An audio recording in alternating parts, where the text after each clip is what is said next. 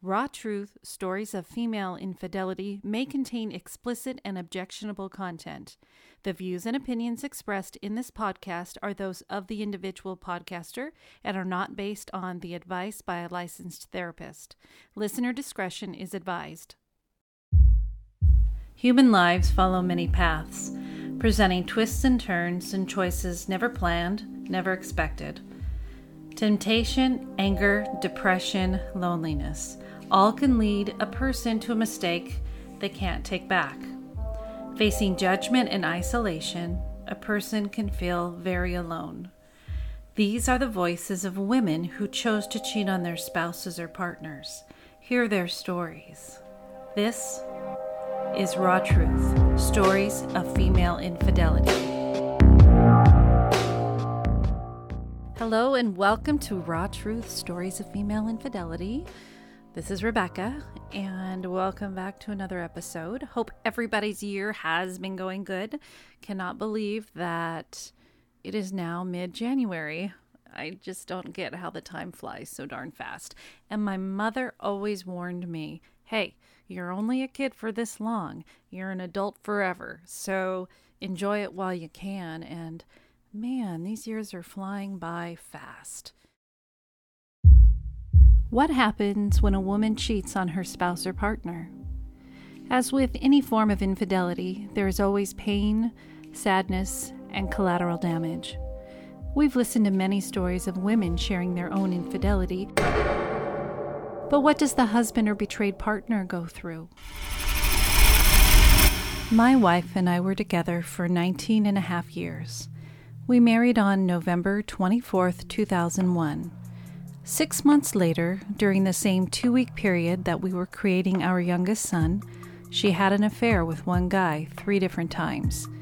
She said it was because I wasn't telling her she was beautiful often enough, and it was someone that she had known before we had even been dating and was attracted to him, but she had never had the chance to sleep with him. She didn't tell me about this for a year and a half, and she also told me that she had been with 21 men prior to us meeting. To hear the full story and more stories about the betrayed partner's side of the affair, or being the other woman or other man, subscribe to Raw Truth Stories of Female Infidelity's Patreon. With a $3 a month pledge, you will have access to these bonus episodes, plus have early access to regularly released episodes. Visit Raw Truth Stories of Female Infidelity.com and click on the Patreon link to subscribe today. Today we have a story from a gal named Amanda. And she wrote this story, I think, so wonderfully. And I really had a great time reading it. And uh, hopefully, all of you guys will agree and enjoy. I think she must be a writer, or she has the potential to be just because of the way she describes things. And I think that I was able to pass it along hopefully in a good way and, and it'll work out good. Uh, but before we get to that, um, I wanted to share with you an article that um, actually my husband came across. And he keeps uh, sending them to me because he thinks they may be good for the podcast. So I guess that's great. We have him supporting this and, and helping us out. But um, it was on theguardian.com under relationships and it's called Dear Mariella. And uh, so it basically says, I had a night of lust and now want both him and my husband. And she writes, You are paying the price of your harmless fun, and there's a lot more you could lose, says Mariella Frostrup. So, the dilemma I'm married to a wonderful man, and we have three children, but I have a burning desire for someone else. I was on a girls' weekend away when I met him, and the electricity and chemistry between us was out of this world. We had amazing sex and chatted about everything. It was if we were soulmates. He also has a partner and two children and lives a couple of hours' drive away. He asked to see me again and gave me his number, so I made contact two weeks later. I couldn't get him out of my head having no appetite, not sleeping, and no concentration. We've been texting, but now he's cooling. It's crazy how this has affected me. I'm crying a lot and I can't stop thinking about him. When I go to sleep, he's on my mind. And again, when I wake up in the morning, he's on my mind. This is the first time in my marriage I have had my head turned. This guy has really gotten under my skin, and I'm dying to see him again. I know I'm being greedy, wanting both my husband and him, but is it possible for the heart to love more than just one person? I'm going out of my mind. Mariella replies, You may well be. The heart is an expansive organ, but our lifestyles are generally less all embracing. I'm certainly struggling to understand what it was about this recent escapade that spelled continuity to you. I totally get the enticement. An oasis of penalty free sexual abandon rising up in the desert of domestic duties is hard to ignore. Given you have a husband, three kids, and the demands of everyday life, it is easy to see why, after a few cocktails, you grasped the opportunity for what's erroneously described as harmful fun. But that's where the fantasy ends. We both know that, in a real world, Newton's third law applies. For every action, there is an equal and opposite reaction, a cautionary reminder of consequences. The reality is that while you both appeared to be winners in the frenzied moment, the grim gray light of dawn invariably reveals a loser. I know that women and men are now equal players on the sexual field, so it's increasingly hard to generalize around gender. But in my experience as witness to many a tangled tryst, it's hard to ignore the fact that when it comes to the concept of free sex, it's usually the woman who's left out of the pocket. You're now facing up to the fact that there is no such thing as unfettered freedom when it comes to human coupling. There's always someone left wanting more, and on this occasion, it's you. That's not to say you need to take this as a confident, smashing body blow. I'm sure your lover had an equally good time on that night, but for him, the parameters haven't changed. For you, they've widened so you want to include him in your life. He seems to have placed your encounter in the box where he believes it belongs, while you're letting it cause emotional havoc. If you're going to have casual sex, you've got to accept the terms. You've no idea how many letters I get from people eager for a momentary escape who then let the experience turn their existence upside down. You said it was as if we were soulmates, which brings me round to a topic that keeps coming up no matter what the dilemma. Our incapacity as species to know when we've got enough and settle for it. The man you're setting your heart on, following your very brief encounter, is someone else's unfaithful husband. Even if he wanted to continue your sexual foray into a full blown affair, is that really the sort of person you want to risk everything for? I'm a bit long in the tooth to accept the notion of people being, quote, soulmates, unquote, simply because they chit chat between orgasms on a night of unbridled lust. It's not often you turn to Monty Python for emotional insight, but I feel it's my responsibility to spell out in no uncertain terms as expressed by Terry Jones in The Life of Brian, that this guy is, quote, not the Messiah. He's a very naughty boy, end quote. What does deserve further contemplation is what deep rooted desires he's fulfilling in your otherwise contented relationship, aside from the obvious. No partnership can supply our every need, so we all look beyond our relationships for missing elements, whether it's something as frivolous as dancing or as serious as a political debate. The problem arises when the things we deem ourselves to be shortchanged on mean risking the fundamental building blocks of our relationships. In this instance, trust and fidelity. You asked the question, so I'll answer it.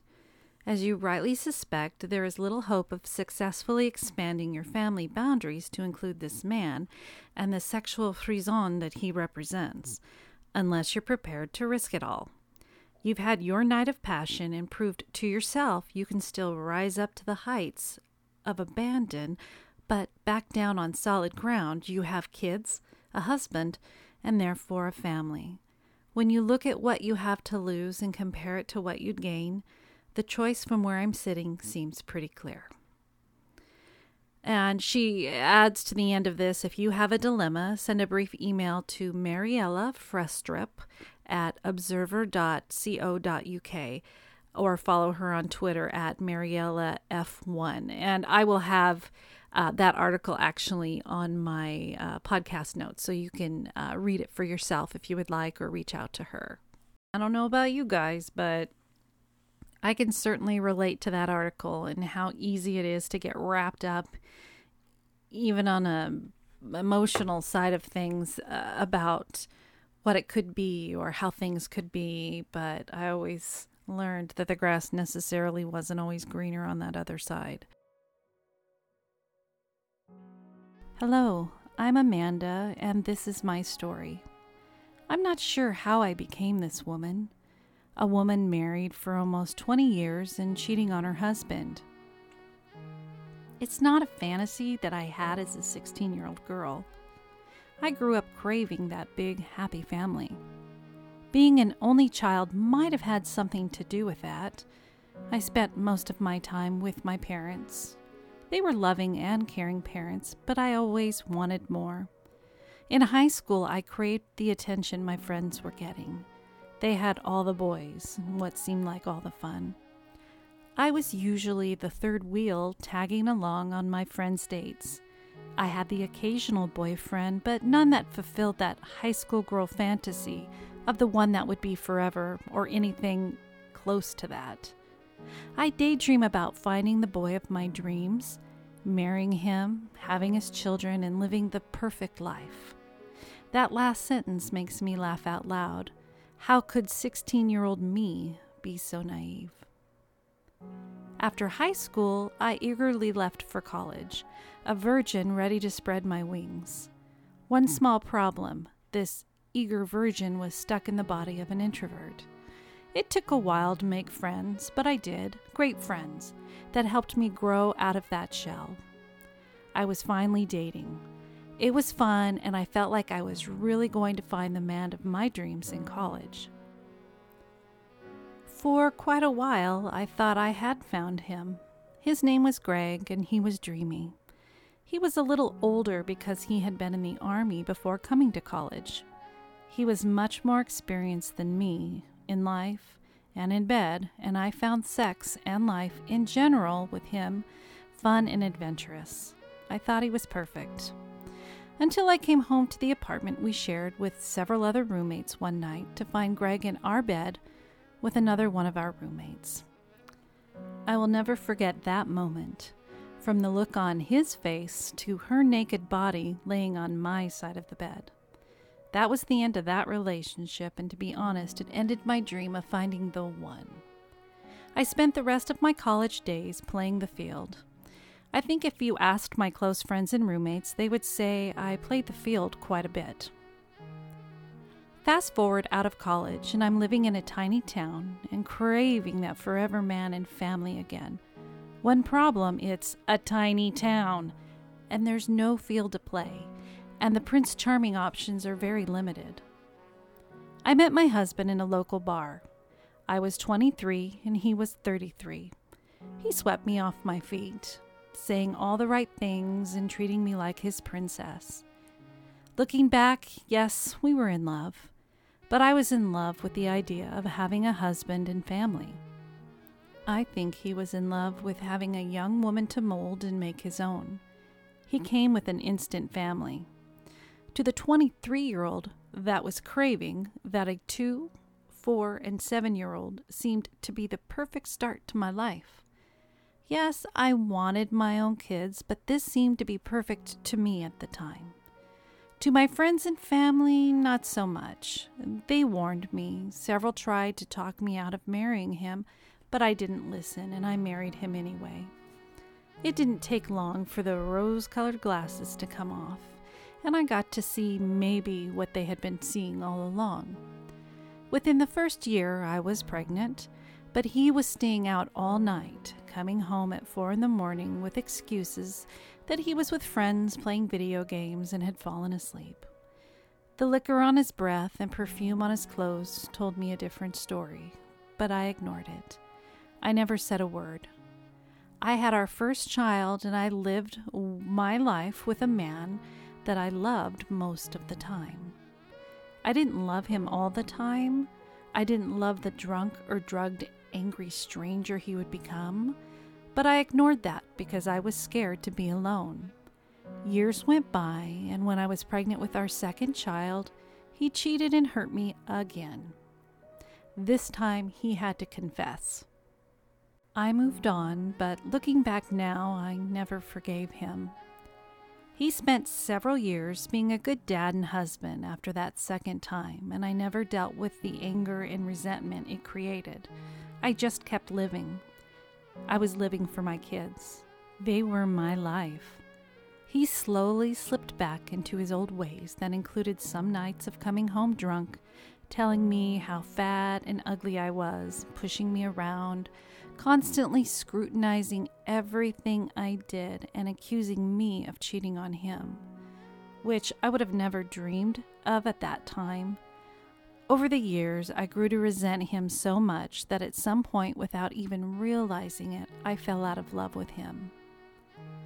Which leads me to about a year ago. I've now been thinking for at least two years that I want out of my marriage, but couldn't really figure out how or when or if I was really making the right choice. How would it affect my kids? How would I live financially on my own? So many things weighing on me that staying seemed easier. But he cheated again. This time, his indiscretion caused a huge rift in the family. I had to make a decision to lose a relationship with a very close relative or leave him. For some unforsaken reason, I chose him. I chose him, but deep down knew I could never forgive him, and after years of being controlled by him, I sat him down and told him, quote, I'm staying with you, but you aren't going to tell me what I can or who I can spend time with anymore, end quote. He still tries. I ignore him until he gets angry and I have to give in sometimes. But all that controlling, I am sure, is what led me to stray. I was sick of it. Sick of being unhappy, sick of taking care of everyone but myself. At first, I am sure I was revenge cheating. I was pissed at him. I have ignored the terrible things he has done to me for years, and I wasn't going to be the victim anymore. At first, I sought out an old flame for my single days. He was married also. He was convenient, and we would meet occasionally for extreme quickies that were usually nothing more than me giving him a blowjob and maybe him pleasuring me for a brief moment. It was clear he didn't want sex, and to be honest, it wasn't fulfilling at all to me and made me realize I was looking for more than a physical act. So I did what any 40 something married woman that has no idea how you find a man to have an affair with would do. I Googled it. One word Tinder. My experience with Tinder was interesting. Yes, I was naive.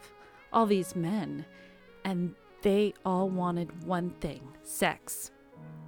Over the next couple of months, I chatted with many men and met two of them in person one for lunch. He seemed sweet and never even discussed sex, but we really didn't hit it off and never messaged again. The other was kind of aggressive. We kissed a while in his car, talked, kissed some more. He asked if I would go to a motel with him, and my stomach sank. No, I wouldn't. I got out of his car and never talked to him again. I went there knowing that that was what was going to happen, but I guess maybe that wasn't what I wanted. I went home that night thinking maybe this Tinder and hooking up was not for me. A month or so went by. My husband and I were fighting like crazy again, and on my 44th birthday, I downloaded Tinder again and started swiping. I swiped a picture of a railroad crossing. Alex, 39, married, looking for a woman to get to know. Not only was he unhappy in his marriage, apparently he was a great kisser and orally talented. I literally laughed out loud as my husband slept next to me. After chatting with Alex for about two weeks, we agreed to meet. I can't believe what the first meeting was like. After meeting the two other guys from Tinder, I was really guarded and skeptical. Within five minutes of sitting with him, I was completely infatuated. He was sexy and smart, articulate, and he wouldn't stop looking at me. I had to touch him. It felt so good. And yes, we had sex that first meeting. Wonderful, amazing, great sex. And nope, he wasn't lying in his profile. He was very talented in all the ways he had mentioned. I shook all the way home that day. I had no idea what I had just gotten into. In my head, it was probably going to just be hookups, but I felt something else. We chatted more over the next few weeks, talked on the phone a bunch, and one night, as I was again mentioning that I was five years older than him, Alex said he didn't care. He loved me for me, and my age didn't matter. I cried. I told him that word doesn't come easy for me, but honestly, I was feeling it too. We met that week. I told him I loved him to his face. And now, five months later, many amazing date days, several somewhat shady motel room, and I have mentioned amazing sex, I am completely in love with him. I want to be with Alex forever. Two problems. We are both married. It's not just me that's cheating. He is too. And while my kids are a little older in their teens, his are little, like really little, preschool age little. Alex tells me he only loves me, that he doesn't love his wife anymore, and that he stays because of his kids. He has always said that, and I respected that from the first conversation we ever had. He originally told me he couldn't leave until they were older, and I told him I completely understood. He is a great dad. He talks about his kids all the time, so much that I have fallen in love with them also. I literally dream of being in their lives and helping him raise them. As I fell in love with him, it got harder to accept he would stay with her. But recently he said that he needed to leave her at some point because their relationship isn't healthy for their children. He said he hopes we can be together within a year, but as much as I want to believe him, I'm scared he's going to stay with her for the kids or even still loves her and won't leave her even once I'm divorced. I think that's part of the reason I stay with my husband. I've been very close to leaving in the last few months, but I always back down. I think I'm scared. I'll be separated and eventually single, and Alex will still be married, and I will be lonely and heartbroken. I kind of feel like I wouldn't trust myself unless I was with him full time. I also wonder if he may not trust me either. What's that saying? Once a cheater, always a cheater? I recently had someone ask me if I felt like a cheater. I honestly don't. I stayed in a marriage for 18 years without cheating until I got into my breaking point, and yes, I am cheating now. But I feel strongly that if I had had the right relationship, companionship, and support, I would be 100% invested in it and would have never considered straying. My life feels so surreal. I go home at night to a man I've spent 20 years with. I look at him and think I wish things were different, but they are not. I don't feel love for him. I love Alex in a way I don't think I have ever felt about anyone before. I crave him all the time. Sometimes I think too much. Am I using him to try and end my marriage? Do I really have these feelings for him that will last forever, like we talk about? Or are we using each other to escape our unhappy situations at home? I really hope the answer to that question is that we are meant to be together and we will be eventually able to find happiness forever with each other. Amanda, thank you so much for sharing your story. I really did love the way you wrote it. And I hope you'll touch base with me uh, down the road because myself, I'm sure the listeners as well, would love to find out how this ends as far as your relationship with your husband or Alex and where things end up. So please keep in touch. Before we close, I just wanted to let you all know that we do have bonus episodes available, and to access those, you would visit my website at www.rawtruthstoriesoffemaleinfidelity.com and look for Patreon. It is a $3 a month pledge and it allows you to get bonus episodes as well as um, access to new episodes earlier than everybody else. And the stuff you'll find on this podcast link with Patreon will be episodes of how the affairs of women affected the men involved and how it's like to be the other woman or the other man. And from time to time, we'll even have stories of men sharing their own infidelity and how they really, a lot of them were struggling with uh, what they did and how to make amends from that. So, you know, it's some great information, definitely something you want to consider doing. Uh, look into that again. It's on my website and go to the Patreon option on the far right of the screen and go ahead and subscribe to that. In the meantime, I hope you all have a wonderful day and I appreciate you tuning in. If you want to email me a story, feel free, rebecca.rawtruth at gmail.com. You can also access that through the uh, website as well. So until next time, have a great day and remember no judgment. Goodbye.